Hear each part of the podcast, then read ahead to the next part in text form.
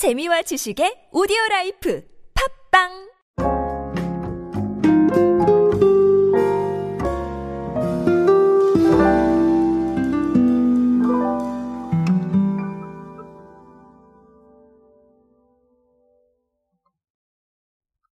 오늘은 결론부터 말씀을 드리자면 요즘 CU의 이 힘을 견인하고 있는 대상 중 하나는 아마 짱구가 아닐까 싶습니다. 아니 여기서 무슨 짱구야라고 생각을 하실 거고요. 어, 중장년층 분들께서는 어 짱구 과자가 자 이렇게 생각을 하실 거고요. 아마 mz 세대 분들께서는 음, 애니메이션 짱구 자 이렇게 생각을 하실 겁니다. 자 아, 답은 애니메이션 짱구고요. 음, 이 짱구가 도대체 왜 CU의 매출을 견인을 하고 있는지 오늘 한번 알아보도록 하겠습니다. 안녕하세요 여러분 노준영입니다. 마케팅에 도움되는 트렌드 이야기 그리고 동시대를 살아가시는 여러분들께서 꼭 아셔야 할 트렌드 이야기 제가 전해드리고 있습니다. 강연 및 마케팅 컨설팅 문의는 언제든 하단에 있는 이메일로 부탁드립니다. 자, 아, 일단은 어, 최근에 CU가 짱구 한정판 우표시를 넣은 콜라보 상품들을 어, 출시를 했는데요. 자, 요것들 다 HMR 제품들이 조금 많았습니다. 아, 그런데 어떤 회사가 무언가 새로운 제품들을 출시하는 데는 항상 이유가 있기 마련이죠. 자, 그래서 한번 보니까요. 어, 지난번에 쿠키런 빵을 출시를 했었는데 이게 1년 만에 1200만 개가 팔렸다고 해요. 아, 캐릭터 씨를 모으기 위해서 좀 이렇게 음, 들어온 게 아닌가라는 생각이 들고요. 자, 그런 것뿐만 아니라 작년 기준으로 CU의 캐릭터 CL 관련 상품들은요. 매출이 전년 대비 약 12배나 증가를 했다고 합니다. 자, 그러니까 이 CL이 들어가 있으면 사람들이 어, 좀 이렇게 구매를 하지 않겠느냐라는 이런 예상을 어, 조심스럽게 할 수도 있는 것 같아요. 자, 근데 특히나 이 매출의 2030 세대가 약 70% 비중을 차지하고 있다고 합니다. 아, 확실하게 굉장히 많이 반응을 하고 있다라고 보여지는 것이죠.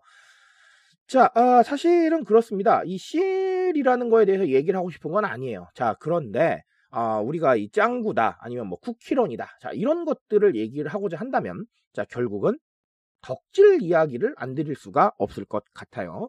자, 덕질이라고 하면 내가 정말 좋아하는 대상에 돈을 쓰는 거죠. 내 취미, 내 관심사. 자, 그럼 내가 정말 좋아하는 것들에 대해서 어, 돈을 사용을 하는 겁니다. 예를 들면 이렇게 볼까요? 어, 저는 LP 레코드를 수집하는 걸 좋아하는데요. 자, 그렇다면 저는 LP 덕질을 하고 있는 겁니다. 자, 말하자면 짱구를 좋아하셔서 짱구 관련된 제품을 사용을 하시거나 구매를 하시면요. 네, 짱구 덕질을 하고 있는 거예요. 자, 그렇다면 어, 방금 말씀드린 쿠키런 빵도 그렇고 이 짱구 관련 제품들도 그렇고 결국은 덕질의 일부 그러니까 이 덕심을 가지고 있는 사람들이 많이 접근을 해서 이걸 구매를 하겠다 이런 생각도 어느 정도까지는 좀 해볼 수 있을 것 같아요. 자 이런 것들을 조금 더 네, 좀 전문적인 용어를 트렌드로 사용을 하자면 뭐 디깅이라는 단어를 사용하기도 합니다. 그렇죠? 어쨌든간 자, 이런 식의 소비에 주목을 해야 되는 이유는 뭐냐면 자, 과거보다 이 덕질이라는 개념이 우리가 이해하기 쉬운 개념이 되어 있기 때문인 거예요. 왜냐하면 자, 이 덕질이라는 단어를 조금 부정적으로 사용하던 때도 있었습니다. 아, 근데 저는 그거를 개인의 취향이나 생각을 이해하지 못해서 생긴 아주 촌극이라고 생각을 해요. 자, 그만큼 어, 그렇게 이해를 하시면 안 되지 않나라는 생각을 합니다.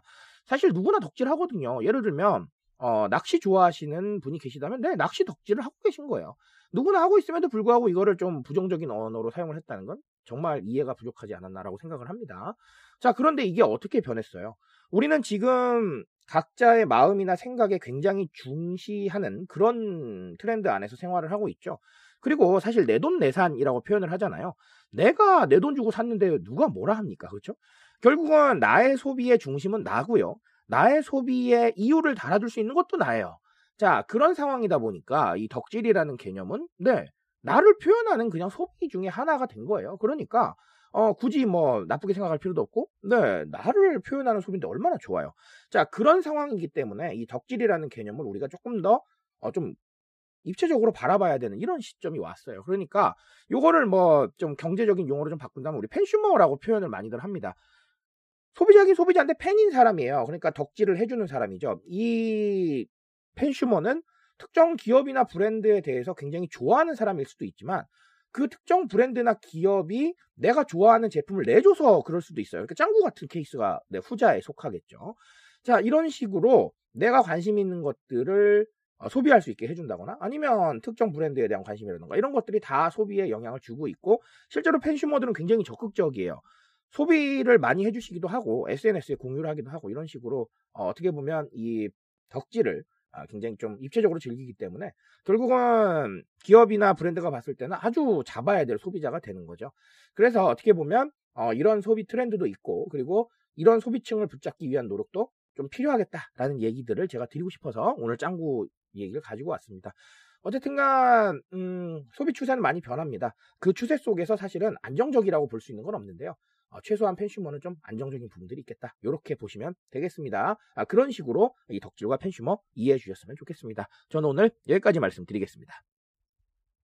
트렌드에 대한 이야기는 제가 책임지고 있습니다. 그 책임감에서 열심히 뛰고 있으니까요. 공감해 주신다면 언제나 뜨거운 지식으로 보답드리겠습니다. 오늘도 인싸 되세요 여러분. 감사합니다.